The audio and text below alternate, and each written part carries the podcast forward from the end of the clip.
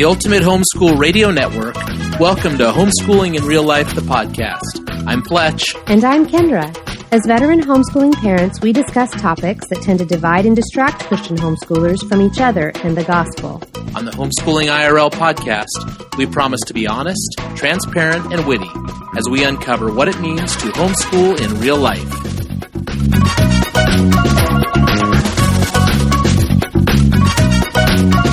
The overly legalistic, overly moral, moralistic viewpoint of all this causes us to kind of check God out of the equation and say, mm. you know, it's up to us to figure out how to be good people.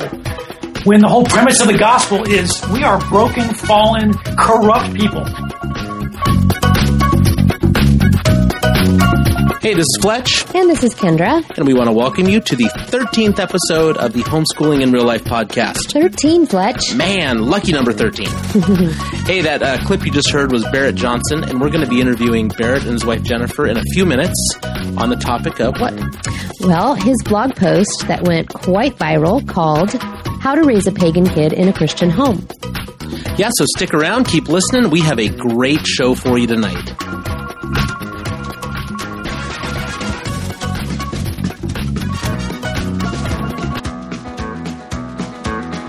Road again. Fletch, we wanted to let our listeners know one more time about the upcoming Teach Them Diligently convention in Nashville, Tennessee. We're going to Nashville. yeah, we are probably the opposite of country music fans, but we are excited to be in Nashville because the Teach Them Diligently conferences are run by some people we love who love the gospel, love grace, want to really encourage you to disciple your kids and point them to Jesus. That's awesome. So, what are you going to be speaking about at this conference? Well, I'll be speaking all three days Thursday, Friday, and Saturday. I'll be speaking on preschoolers and peace, homeschooling older kids with success while loving the little ones at your feet. I'll also be speaking on practical classical, which is all about classical education in a multi age home. And then the last one will be my favorite subject, which I love to hate. and that's the topic of science for moms who don't like science. I don't know how you got that gig. You're teaching about science? Well, I, I am. I'm teaching about how to teach a topic you don't love because I don't love science. That's awesome. Hey, and while Kendra is speaking, you can come find me. I'll be out in the hallway wearing my homeschooling in real life t-shirt and she'll be joining me as well. So look for us. We'll be handing out free gifts. I'll be drinking good coffee and we'll just be having a ton of fun at this conference. All right, so we're back in the studio here, and I'm doing what I love to do, sitting across from my beautiful wife, drinking a cup of coffee. you are drinking the cup of coffee. That made it sound like your beautiful wife was drinking the cup of coffee, and that pretty much will never happen. Right. it's one of the few thing, one of the many things in my life I do alone. Um, well, we have a great show, don't we? We have a great show. And you know, it comes on the heels of last week's great show, but neither of these episodes have been because of us. No, we've had some great guests. Now, this guest, um, you know, this this topic, how to raise a, a pagan in a Christian home. This is one of those weird situations where this show is driven by social media. This specific episode, Absolutely. you know, when you're looking at your Facebook feed and you see a person like a post, and you mm-hmm. go, "Oh, that's interesting," and then you see another person and another person, and you realize these are all people that you really like, Right. You know, on Facebook that are liking something. Doesn't that cause you to click over? Oh yeah, because I'm sort of a lazy Facebook person. I don't click on everything that people post, but if if I see the same article or blog post or resource popping up over and over again, then my curiosity is piqued. So, have you done the which Star Wars character are you, or which person from Princess Bride? Those are the Oh, things. I, I like to avoid those with the plague. I did which Downton Abbey character are you? Oh, really? I was Bates. Oh, that's awesome. Yeah, so you know, on trial for murder or something. I'm not sure. Yeah, because we didn't finish this this episode this season. I know. Horrible at it. So, um, this is one: how to raise a pagan in a Christian home. Mm-hmm. Everybody was reposting it. Yes, they were. And so I finally clicked over and I read it. I said, "Hey, you know what? That sounds like us." Uh, this this blog post writer, he's he sounds a lot like us. So I remember I emailed you and I said, "I'm going to email the guy and I'm going to see if he'll talk to us on the air." So we found Barrett Johnson, and what was fun is we found his wife as well, Jennifer. Yeah. and uh, it took us about a month and a half to get on the air with him. Just because of our schedules. You know, when we both read that blog post, I think we sent it to each other like at the same time or on the same day because there was so much about it that just resonated with us. Yeah, for sure. And then when we talked to him Yes. in a hotel room, Right. Early in the morning after having been up late at night down in Los Angeles. We were in a hotel room.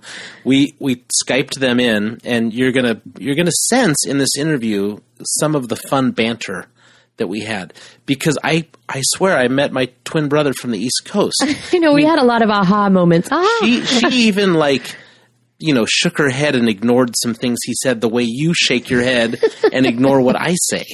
So I really enjoyed talking to this this couple, and we're going to get to it. But first, let's talk about this. What what about raising a pagan in a Christian home appeals to us? Well, I think what he's getting at, well, I know what he's getting at is that it's so easy to raise kids who are ambivalent or, is that a word? I don't think ambivalent is a word. Wait a minute. I'm not ambiguous. Ambivalent. Thank That- you. I think, I'm pretty sure the word's ambivalent. I am so Ambivalence. tired tonight. Well, I think you and I have seen over the years that it is entirely possible to raise kids in a Christian home who are ambivalent. No, no kidding. Did I say it right? like after I said it, I'm like, what? Oh, I said it wrong again. Yeah, you know what? It, you know what it brought up with me, and I know I've I've mentioned this to you, and I think I brought it up in the interview, but I was so horrible at it because I didn't have the information. But I would say back in 2005, 6, 7, 8, somewhere in there, I used to enjoy listening uh, to a radio program called The White Horse Inn. Yes. With uh. Dr. Michael Horton and the gang, um, four reformed guys that would sit around. And what I loved about them was that they were witty. They were fun, Mm. but they were also really into their theology. But at the time, they talked about a book that uh, Dr. Horton had written called Christless Christianity.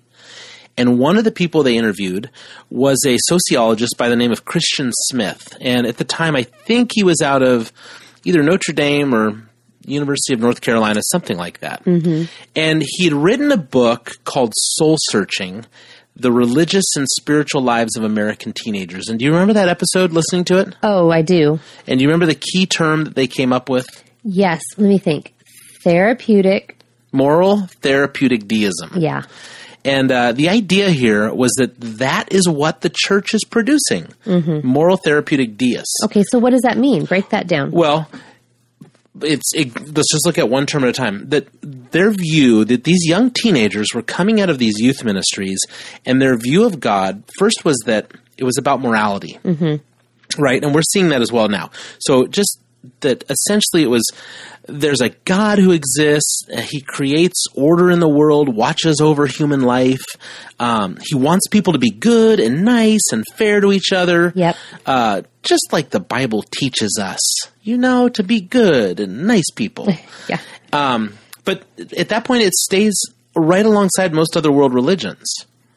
And then, obviously, the central goal of Christianity, what these kids are picking up on, is that you're supposed to feel good about yourself. So there's the therapeutic, sorry, therapeutic. There's the therapeutic part, you know, so moral therapeutic, and then this idea of um, deism is just that there is no individual personal God.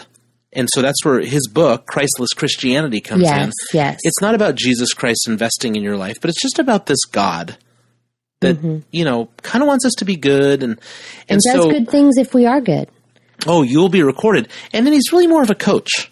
Yeah. He's really more of a counselor. He's not so much, and it's funny because he's not so much of a God who has standards. And so, you know, I I really enjoyed the conversation with this guy. And and one of the things they came out of out of this conversation was the beanbag basement church ministry wasn't working anymore. And that's what you came out of and what I came out of.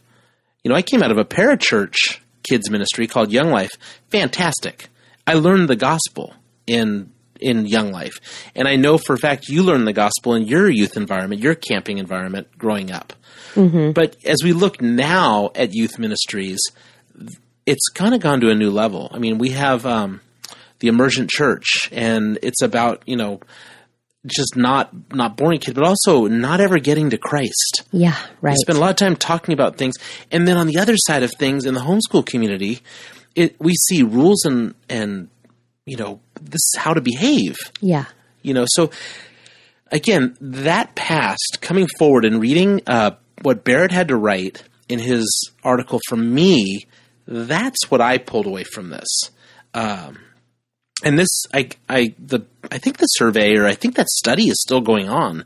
So if our readers want to look at it, just go to the show notes. We'll have some links there uh, about Christian Smith and his book, and I'll even uh, I'll put up a link to Christless Christianity so you could read uh, Mike Horton's book on that.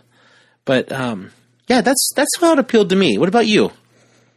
Well, you know, I think you've probably hit every nail for me on the head, but this idea that somehow morality is the center of Christianity, boy, do I see this over and over again. It's such a trap in evangelicalism. We see, I see it in Bible study uh, when I hear people talk about doing the right things, like, oh, if I if I have my quiet time, you know, then I know things will go well during the day wow, that, that sounds to me like a behavior and a formula. Is it really about having the quiet time? You know what I'm saying? Yeah. Because yes, there's so much that Jesus and, and God will pour into us when we open his word, but, but it, it isn't about that behavior. It's about Jesus and God pouring the, them in themselves into us. Um, I hear it also on Facebook. You know, um, there was a discussion recently about kids' behavior, and I thought, no, no, it's not morality is not the center of our faith. Jesus is. And those moral decisions that we tend to make or that we want our children to make because we love them and we know that, you know, generally when you make moral decisions, your life is going to be smoother. We don't want to see our kids get hurt or be stupid, right? Or make decisions that affect them for the rest of their lives. But that's not the center of Christianity the center of Christianity is Jesus, and we often make those those right decisions out of a motivation to um, love Him more because He loves us so much. You know, I think the other part of this that really stands out to me, uh, building on what you were just saying right there, that it's not um, behavior based faith, is this idea. Let's let's bring it right into the family, and let's just point some huge fat fingers right now. There are people out there that love um, Shepherding a Child's Heart. Mm-hmm. Great, great book. Great stuff to come out of it. Yes. But it's this idea from that book that they then jump to, which we heard over and over again in the church we were attending, which is we really want to what? To ha- to win our children's hearts, to have our children's want hearts. to have their hearts, and that what, and that term in and of itself isn't bad, and and we know what people are saying, but but what they're looking for is these parents, um, uber shepherders you know, they shepherd to a fault, are shepherding so hard that they they want their kids' hearts. They want to pull their kids into them. And I'm saying, great, good. Love the term shepherding your child's heart. Love the book. Love Tedd Tripp. Love what he's written. I've taught from the book. I've enjoyed it. We've discussed it. But let's be careful we don't go to that further step and then say, we want your hearts, as opposed to turning our kids to Jesus. That's Right. that's the goal. Right. And so these, I think that comes out in this conversation with Barrett as well, is that um, these, uh, especially in homeschool families, they're looking for recipes. Let's look for a recipe on what we can do with our kids, from shepherding to um, shielding them from the world, and and give me this recipe so that my kids come out perfect. And what he's saying is, you can do that, and you're going to end up with a pagan in your home. You know, it's But- easy to do, and we've seen it. Yes. And you know, the deal is we're all Pharisees. We are all Pharisees, and we look for ways to keep the law. and so, this is what we're doing in parenting. This is what we're doing in our Christian walk when we say, just tell me what to do. Just tell me what to do, and then I can do those things. I can I can match that. And and what it really is is a low view of the law because we think if I can hit my mark, then I've somehow kept the law. Well, if the law is that easy to keep, it must be a pretty low law. The only one who can really truly fulfill that is Jesus. And so to back up and say, this is not about what we can do, or it's not about, um, you know, give me that list, what, what I fulfill. Okay, got my child's heart. Good. Okay. Doing this thing. I'm And doing what does that thing. look like? What does it look like to have your child's heart? Yeah, like these people, oh, have achieved it. We have our child's heart. You may not. Yeah. You may have a very fake version of it. Your kids are giving you the idea that you have their heart. And then when the door opens and they're able to go, Yeah. you'll find out, oh, you know what? I didn't have their heart. They're they're really pursuing things that I don't like them pursuing. You know, I shielded them from this their whole time in our homeschool. We didn't let them do this. You know, we weren't like the Fletchers that let their kids watch movies. Mm-hmm. But now these kids get out, and uh, you know, we we listen to a dialogue on Facebook about swearing. yeah. You know, oh, our kids are cussing. Is that a positive thing or a negative thing? Well, you you know, am I going to point my finger? We didn't have your kid's heart because now they're cussing. You know, or or is it? You know, I just want to break this down practically. Let me just ask you some quick questions. Just respond really quickly for me. I think our, our listeners will like this. Okay. Um, are we saying there's something wrong with Tedd Tripp, No. his book? No. Are we saying there's something wrong with the term shepherding your child's heart? Not at all. No. Are we saying there's something wrong with recipe parenting? Yes. Yes. Absolutely. because yeah. it, it doesn't play out. No. and and there certainly are some things that we've done Mm-hmm. expecting a result. So let's train our Oh, yeah. kids to do five things every morning, right. and behaviorally. They've learned to do those five things every morning. Brush Most- your teeth. most every morning. Most every morning. But brush your teeth, make your bed, say your prayers. Mm-hmm. You know, some things like that. Do I think that's going to produce perfect children or perfect behavior? No, it's just five behaviors we're training in our house. I mean, I'm not saying throw all behavior training out. There's some things you're going to want in your family, Right. but teach your kids the catechism so that when they're old, they'll be perfect Christians. That that recipe doesn't work. That's, No. That just doesn't work. It gives them some good basic truths, and by all means, you should do that. But it it's not going to produce perfect kids. Um, It won't even keep them from questioning what it is they've memorized or they've learned. And I would I would even argue that if your kids aren't questioning things or they don't have questions about their faith, they're probably not kids who have a vested interest in their own faith. yeah, they're they're just. I, I mean, I hate to say it this way, but they're sometimes just swallowing the Kool Aid. Yeah. And then if someone comes around with a better flavored drink, Right. they might like that drink better because they Yeah. never learned how to savor what they had. Yeah. They were just swallowing what they were given. So, Fletch, the bottom line for us is that we have learned through trial and error, through difficulty, through making egregious mistakes, that we want to shepherd our children's hearts, but we want to shepherd them toward the shepherd. Correct. We want God to have their hearts, not us. Right. So let's take a break here. Let's go to the interview with uh, Barrett and Jennifer, and uh, let's just have some fun because this is again a great, great interview, and um, we'll be back in to wrap it up when it's all done.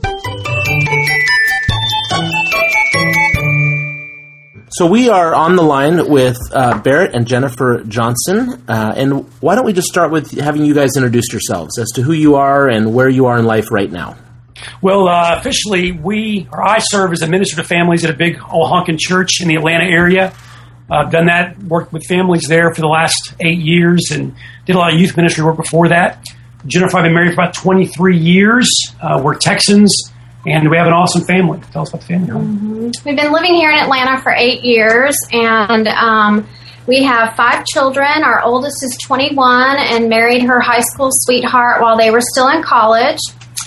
Um, and God gave them a baby pretty soon after that, so I get to be a granny, and I'm so excited about that. And then we have a son who's a sophomore in college, a son, a daughter who's graduating high school this year, and then a son that's in eighth grade and is 14 years old. And then the Lord gave us um, a very sweet God story. Um, a daughter, seven years later, she's six years old and in kindergarten, and we have an open adoption with her birth mother. And God has really given us a special love for this precious girl and taught me that I am simply a steward of my children, whether I've biologically given birth to them or whether I've adopted them. Her adoption has really taught me that, that my children do not belong to me and I'm a steward of them for the chapter that God gives them to me. So we love doing ministry together and love doing family life. About four years ago, I started a blog called Info for Families. Uh, the info is an acronym, I-N-F-O, for imperfect and normal families only. And the basic premise of the blog, what we write, is that hey, we're all messed up. We all struggle. There's no perfect family out there. uh, we stumble along and we look for God's grace to meet us along the way as we uh, pursue Him and pursue His very best. So that's us. Ah, that's awesome. Well, we have um, we can let people uh, kind of behind the curtain here of this podcast. We've already been talking to them for a while, and uh, Kendra and I are excited that we've met um, some like-minded people. Uh, through the internet, which you know, when you normally meet people through the internet, that can be scary. you know, typically the story says we met through the internet, and then then, And it then was we bad. disappeared. Yeah, then there's somebody disappeared, or there was, you know, they needed to call homicide detectives or something. So, um, you know, we we found you through a blog post that was uh, of yours, uh, Barrett, that was on Facebook that we read, and it was officially called "How to." what's it- Wait a minute. How to raise a pagan kid in a Christian home. It was you official, yeah, called "How to Raise a Pagan Kid in a Christian Home." And why don't you just start off by telling us, were you shocked by the popularity of that blog post? I was blown away. You know, I I got a blog. It's been relatively popular with certain circles. You know, I'll I'll write some, and on a good day, a couple thousand people will read what I've written. I feel like that's a good day. Um, that blog was my first, well, my first experience with, with something very, very viral. I had written a couple things previously that went a little bit uh, on the social media and took off a little bit, but nothing like this thing. Within five, six days, I had like 150,000 views of that post. Then the first month, it, it passed a half a million views. It was just just blew me away. I was just stunned with how it resonated with the people. I don't know if it was the title that was a bit provocative. Um, of the comments on my blog, I had to turn off the comments, but of the comments was professing pagans who were ticked off that I'd used the word wrong. so I had to put, put on my comment page something about, all right, sorry, I should have used the word heathen. I don't know, pagan. Forgive me if you're a, a druid worshiper. I, I apologize. I used your word. Forgive. Um, but anyway, uh, it did resonate with a lot of people just because I think they saw there's a tendency for us to be legalistic as we raise our kids in a Christian home, and we're shocked to discover our kids don't really walk in uh, the grace of the gospel, and they just uh, are trained to be good Christian kids. Those two things can often be radically different. Yeah, are you familiar? Uh, just kind of uh, maybe on the side. Are you familiar with the the work? Uh, I think I read it. Christian Smith uh, at a university. I'm I'm going to butcher it, so I won't even say where it's from. But I, I think it's University of North Carolina, where they did a, a research on Christian kids in the church, and uh, one of the terms they came up with was that we are creating moral therapeutic deists. Yeah, there's a couple folks have written on that. Okay. I follow that line. I, I love that line, and I get that often.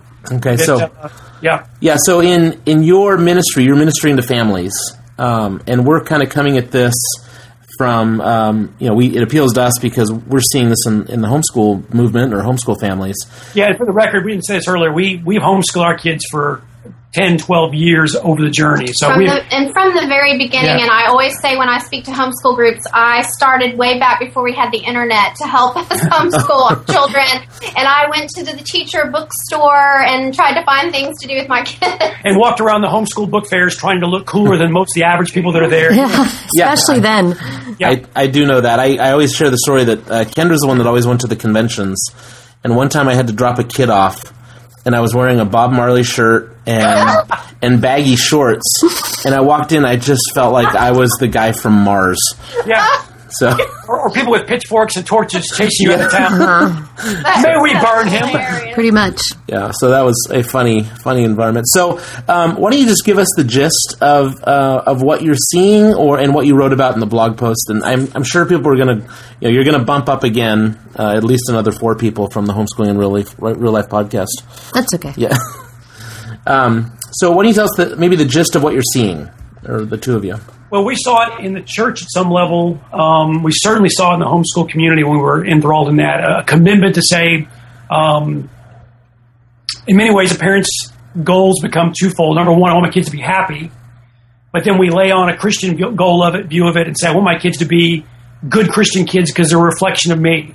I think many times parents have a greater priority to think, well, um, kids, I want you to be good. I want you to be successful because you're a reflection of who I am, and I don't want you to embarrass me. Especially as homeschool families. What do you Oh think? my goodness, yeah. Oh my goodness! I just feel like if my child ever failed a math, you know, something, anything academically, um, or said or it said a potty mouth word or something like that, you go, "Oh my goodness, we're failures parents. We're failures homeschoolers. especially because I've had the kids home with me all Right. the time, and Yeah. and that's, That's where true, yeah. Christ really started a new work in me. Is I picked up a book about this thick. I don't know how many inches that That's is. three inches I mean, thick. like three inches thick, and um, spiral bound that every other homeschool family was doing with their daughters. And I know that morning when I went to pick up that book, the Lord Jesus Christ spoke to me and he said, Jennifer, I just want you to live this out loud, live with your children, and do not do that book. it's not a manual for raising a good kid. It's learning to walk in relationship. with But I want you to talk about what I taught you in our time together as God and Jennifer and what you're learning from me. And, and one of the things I speak about is holy interruptions and divine appointments. And I feel like in homeschooling, I almost taught my kids to look for um, holy interruptions because they're going to happen. And more is going to be brought and learned out of that holy interruption than going through book after book on character and life in Christ. And, and we've seen that too. I mean, you guys seen this where you are, I'm sure. We're in the East Coast, you're in the West Coast. There are enough, and the, and the stats show this to be true, and we know friends' experiences, enough folks who are raised in the right environment.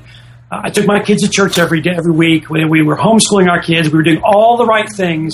And yet, when that kid graduates high school, goes off to a university somewhere, we see their faith or their uh, commitment to Christ, or commitment to things that we, we've instilled in them deliberately for 18 years. We see that basically go away in their life. yeah. Check out on God. We see that over and beyond just checking out on God. We've seen people implode their lives. That they they choose alternative lifestyles. They they choose promiscuous behavior. They all kinds of things where they just completely walk away from it, head a completely different direction. Well, and I also, I mean, I have seen students be preyed upon by um, certain people groups.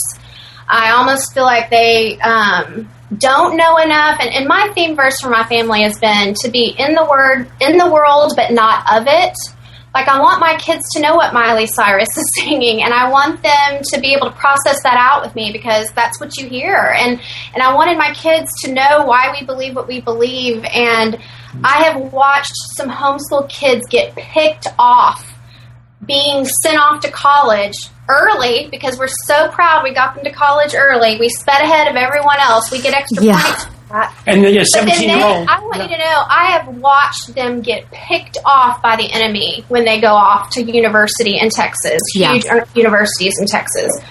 Um, it's just astonishing, uh, and they they don't have, they're not grounded. They don't know what it looks like in a practical way to visit with somebody about Jesus on a bus in the middle of Austin, Texas. who doesn't know what they know and doesn't have the worldview they have. Yeah. Because again, I think we work so hard to shelter our kids from stuff, which there's value in doing that.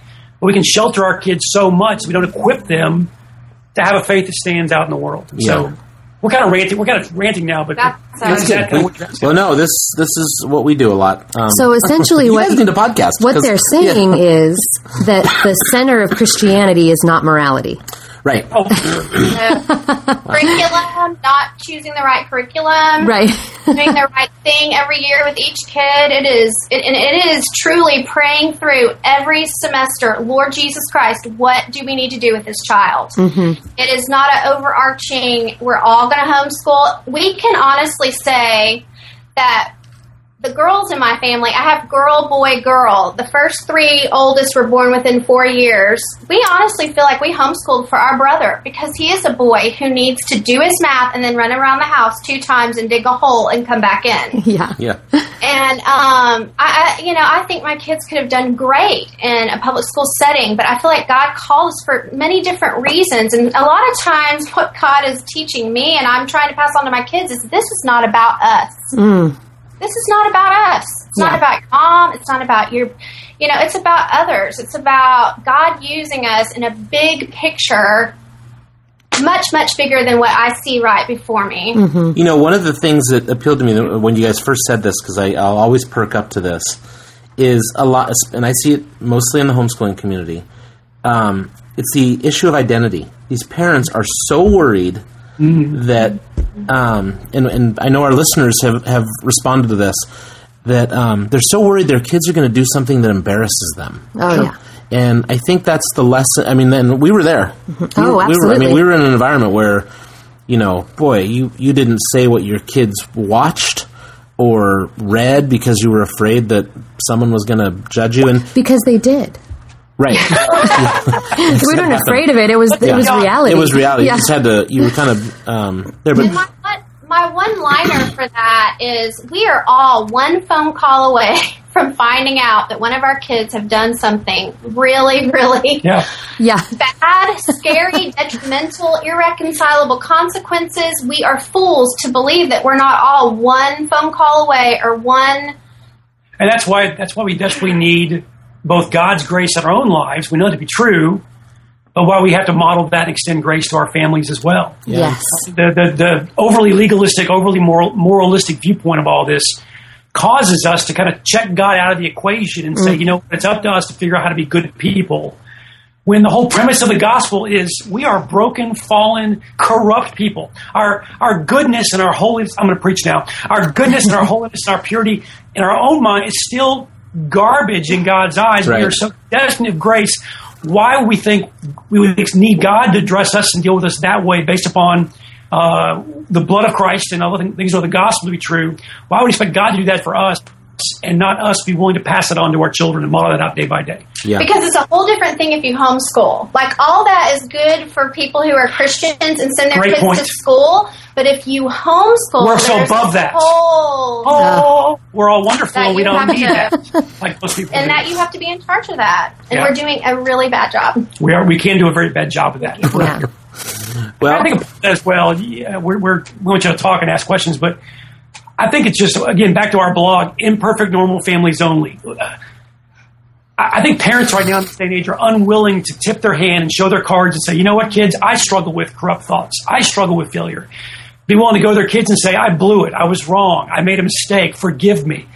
Those kinds of things are things that parents have got to say because a kid knows a parent blew it. The kid knows if he's mature or, or growing up in some way This doesn't match up. a parent can read our hypocrisy. I mean, a kid can read a parent's hypocrisy better than anybody can because they know the real you. Right. Yeah. So, willing to admit that we struggle and we and we need grace every single day. The kids are going to buy into a faith in us that's not real and not true, and they can never live up to. And then it's real tempting once they get high school or college to to walk away from it completely. Another Yeah. thing I talk about is early on in homeschooling, um, I truly believed with all my heart, somewhere um, going, sat, you know, satelliting around us up in the hemisphere somewhere is the perfect homeschool mom. And she gets up and has a holy time with Jesus every morning, and this holy light streams down on her, and little birds sing around her head. And she and- makes nutritious and then she gets up and makes the most awesome breakfast and is like sing songy. Know, I don't know. But it's like she doesn't exist. She does not exist. And the one thing I want to speak over young homeschool moms is she does not exist and you don't want her to because that's not reality. That's not why we need Jesus. Um, that's honestly being not having it all together and spending a lot of time on my face before the Lord calling out to him saying what do I do with this kid is what really I think fashioned our kids into kids who have their own faith they can stand on their own and and, Yeah. and their faith does not belong to their parents or because they were homeschooled it, it is their own personal faith Yes. All right, so I have, I have one more uh, specific question, and that's that we, we're finding on Homeschooling IRL, like a lot of things in the homeschool market, um, it's a podcast. I'm on here as a voice of dads, and we still find that a majority of our downloads and a majority of our listeners are women.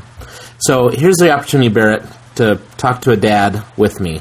Um, let's just say we have a, a, a wife who's listening to this podcast, and she said, "Man, this this sounds like me."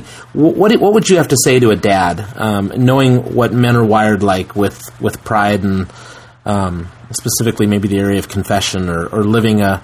Um, I, I like to say that I'm, I want to live as the chief confessor in my house. Um, w- w- do you have anything specific just to men that maybe the wives can pull their earbuds out and hand them over to their husbands down? and say, "Here, listen to this. This is good." Yeah. I wasn't sure. Was that a whisper or a kiss, Jennifer? No, no, it was. It was Okay, uh, that was- We're making out over here. No, that was no, slide yes here. Um, it's interesting. Depends on where the homeschool mom or the homeschool dad is out. You know, if it's a case where uh, a family's struggling to homeschool and and maybe making this choice about homeschool, we've known families who uh, the woman, the wife, is all gung ho. We need to do this, and the husband was like, "No, that's weird. That's strange. We're not even going to do that." Where the husband had to get before God and say, maybe this is a way we can do homeschooling and we can do life that can actually work out and be fine. And so there's that point, and that's what Jennifer's suggesting there. But honestly, I think to be the lead confessor, there, there's there's got to be a place for a dad to be. Uh, a, a, they always say a principal of the school or kind of the, the buck stops here type of guy. There's a heavy duty role that comes in that, but it shouldn't be a role that is far and distant and enforcer and bad guy, tough, distant guy in the middle of all this. Uh, somehow a dad has to model Jesus and be close to his kids and draw close to his kids and be the lead confessor and, and, and have the heart of his kids to be successful as they, they homeschool. Um, I don't know. Again, Becca said a minute ago, for a dad to say, I've got it all together, I'm tough and I'm distant because I've got it figured out, I jump and you say how high, that's just not real for any of us. because we're all broken. Every man I know is broken. And the closer that we can say, I want to humble myself and say, I'm on my journey with Christ. Let me model and live for you the good things and bad things about my walk with Christ, the struggles that I have, where God's redeeming these broken parts of my life and making me into the man that I need to be. But that's not because I've disciplined myself. And I think so many men out there, there's some homeschool dads we know who are amazing, disciplined people in their own lives. And so they expect this many times unrealistic view of discipline for their kids academically and behavior wise and that kind of stuff where the only person that can get away with that kind of expectation is a holy God who can live it out completely perfectly, but also bathe it in unconditional love and grace as he does it for us. So for us to take on the role of God and be, I'm going to have you aim high and it's a high standard for you, but without the grace and love and tenderness and relationship, all that dad is doing is setting some, their kids up for failure and disappointment and the feeling that they'll never measure up to, to dad's standards. And that to all kinds of problems, problems Oh, disappointments, yeah. emotional disconnect. Um, well, we I did a blog post a couple months ago, and it was basically about how this this mindset says, I, my goal as a parent is to make sure my kids don't like me. As a parent, somehow we're doing a great job if my kids, my teenage kids particularly, don't like me very much. And, and I want to go to that dad who has that attitude. I want to punch him in the kidneys. I mean, that is just crazy talk. Um, we heard, obviously, the goal is not to be your kid's best friend. I'm not advocating that. But I think some folks who say, don't be your kid's best friend, they've, they've walked away from that, swung too far to the other side, and said, I want to make sure my kids don't like me. Yeah. When, when uh, we, we heard uh, the Briscoes, uh, Jill and uh, Stuart Briscoe, who we like a lot, older couple, they're, they're 80 years old plus. They were teaching a conference a year ago, we saw. And they said this was brilliant. They said, they said, you want your kids to like you. Because if they don't like you, they won't listen to you. Mm-hmm. Yeah. And they went on to say this Do you listen to people that you don't like? Yeah. None of us do. If we don't like somebody, we got to check out on them. And so, again, I think that modeling God's grace and forgiveness and tenderness and patience and introducing our kids to Christ and a God that operates that way, not a overarching God that, that is disciplinarian and you never can be good enough for. When we do that, And you've got to make an A on this, and you've got to Be better than the good kid. in every single subject. I think that's what's so neat about homeschooling. We all know none of us are good at everything. I think one of the sweetest things about homeschooling is we just know some people are not going to make A's in math, and some people, I mean, we didn't even really do grades. Um, but you, I mean, we're just all going to have strengths and weaknesses. And I'll speak on behalf of just living and doing homeschool with my husband. What he did to help our family is he was the buck stop here person, and that really helped be an umbrella of protection over me in making um, decisions about curriculum and who was going to go to which school and what was best for each season and what our homeschooling would look like. Um, but he, the most important thing that he did is kind of be that leader and that principal with the boys when they hit those middle school years. And mom is the biggest dork and she doesn't know what she's talking about. And they don't even say that because they don't even know how to say that, but it's just awkward. And I will tell you, you, the only way you can get away from middle school awkwardness is to move to Siberia and live under a rock. And I still say the middle schooler would be over in the corner sucking his thumb. Middle school boys need a daddy who stands up and the buck stops here and comes behind and reinforces his wife's work in school with the kids. Um, so Barrett's always come behind me to reinforce me. We've always, always been united in all of our decisions in the way that we um, handle the kids. that's huge. And just being uh, emotional support, letting me go off and be refreshed and go to conferences and um, just and, and loving me well and just being um, a sweet, sweet husband who appreciates me and loves me because that homeschooling children and being home with them has got to be the hardest job in the whole entire universe. There is no report card that says they're all making good grades except for testing, which I wanted to hang on the wall sometimes in a frame. Um, but there's no paycheck, there's no anything. So his reinforcement and encouragement has been the, This- meant the world to me. this sounds a little glib, but it kind of kicks into a what would Jesus do moment for dads. You know, how would Jesus love your kids? How would he model this? How would he love the wife? How would he encourage a mom? How would he extend love and grace and tenderness in every situation? And that's a good model to follow there. I think the only reason why it worked for us for so many years is because it was a team thing, and it breaks my heart to watch a homeschool mom have to do it by herself. Oh yeah. You know, even though he's there, he's not supporting, he's not being the buck stops here person, and that's so hard. Well, it was good. Thank you. Those are what I needed. Um, any other quick questions on this topic? I don't think so. I think you guys hit every nail we wanted to hit, so it's great. right, let me do a wrap up for this segment then. okay. Um, we want to thank you guys for taking the time. Uh, if if they if people want to connect with you uh, on your blog or in social media, uh, can you let us know? How, we'll put it in the show notes, but can you let them know right now how what's the best way to reach you if they want to ask Well- more questions? Sure, the blog is infoforfamilies.com. So that's easy enough. Just info for F-O-R families.com. Uh, there's contact information on there, and we've got a Facebook page you can search for and follow us there. And most of the things we post on our blog and other resources we find, we, uh, we send out as well.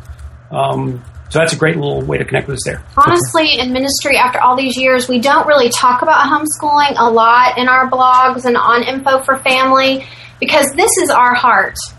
There is such a sweet heart of people who do homeschooling because they want to um, be obedient to what Christ has called them to do. But boy, the way that we parent and the way that we handle our families in homeschooling, I would always think, I want to reach out and hand this out to everybody because we all need to be loving our kids and training them, whether you homeschool or There's, not. yeah, there's a, the homeschool culture gets those things very, very well, and it, it's opportunities. Even info is designed to be an opportunity to pass some of those things that, that will look familiar to the homeschool community, i.e., mm-hmm. the, the raising pagan kids in a, in a in a Christian home kind of post. Um, that needs to resonate with everybody. So we're trying to make it accessible for, for the common man, if you will. Well, great. Well, thanks for taking the time with us and uh, for our listeners uh, to get to hear you guys and get to know you. Our pleasure. Thank you.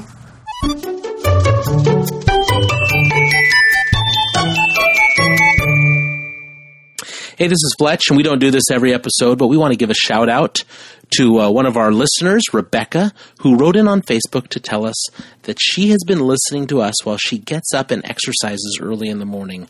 Rebecca, thanks for listening. Hey, if you want to be part of the conversation on Facebook, you can find us at facebook.com slash homeschoolingirl, or you can tweet to us at homeschoolirl. You can find us on our blog and website at Homeschooling IRL. I'd encourage you to go over there and subscribe, and you won't miss a thing that we publish or speak about online. We love having listeners tell us what they want to hear, and uh, we'll give you a shout out if you uh, leave a message for us there. Thanks for listening.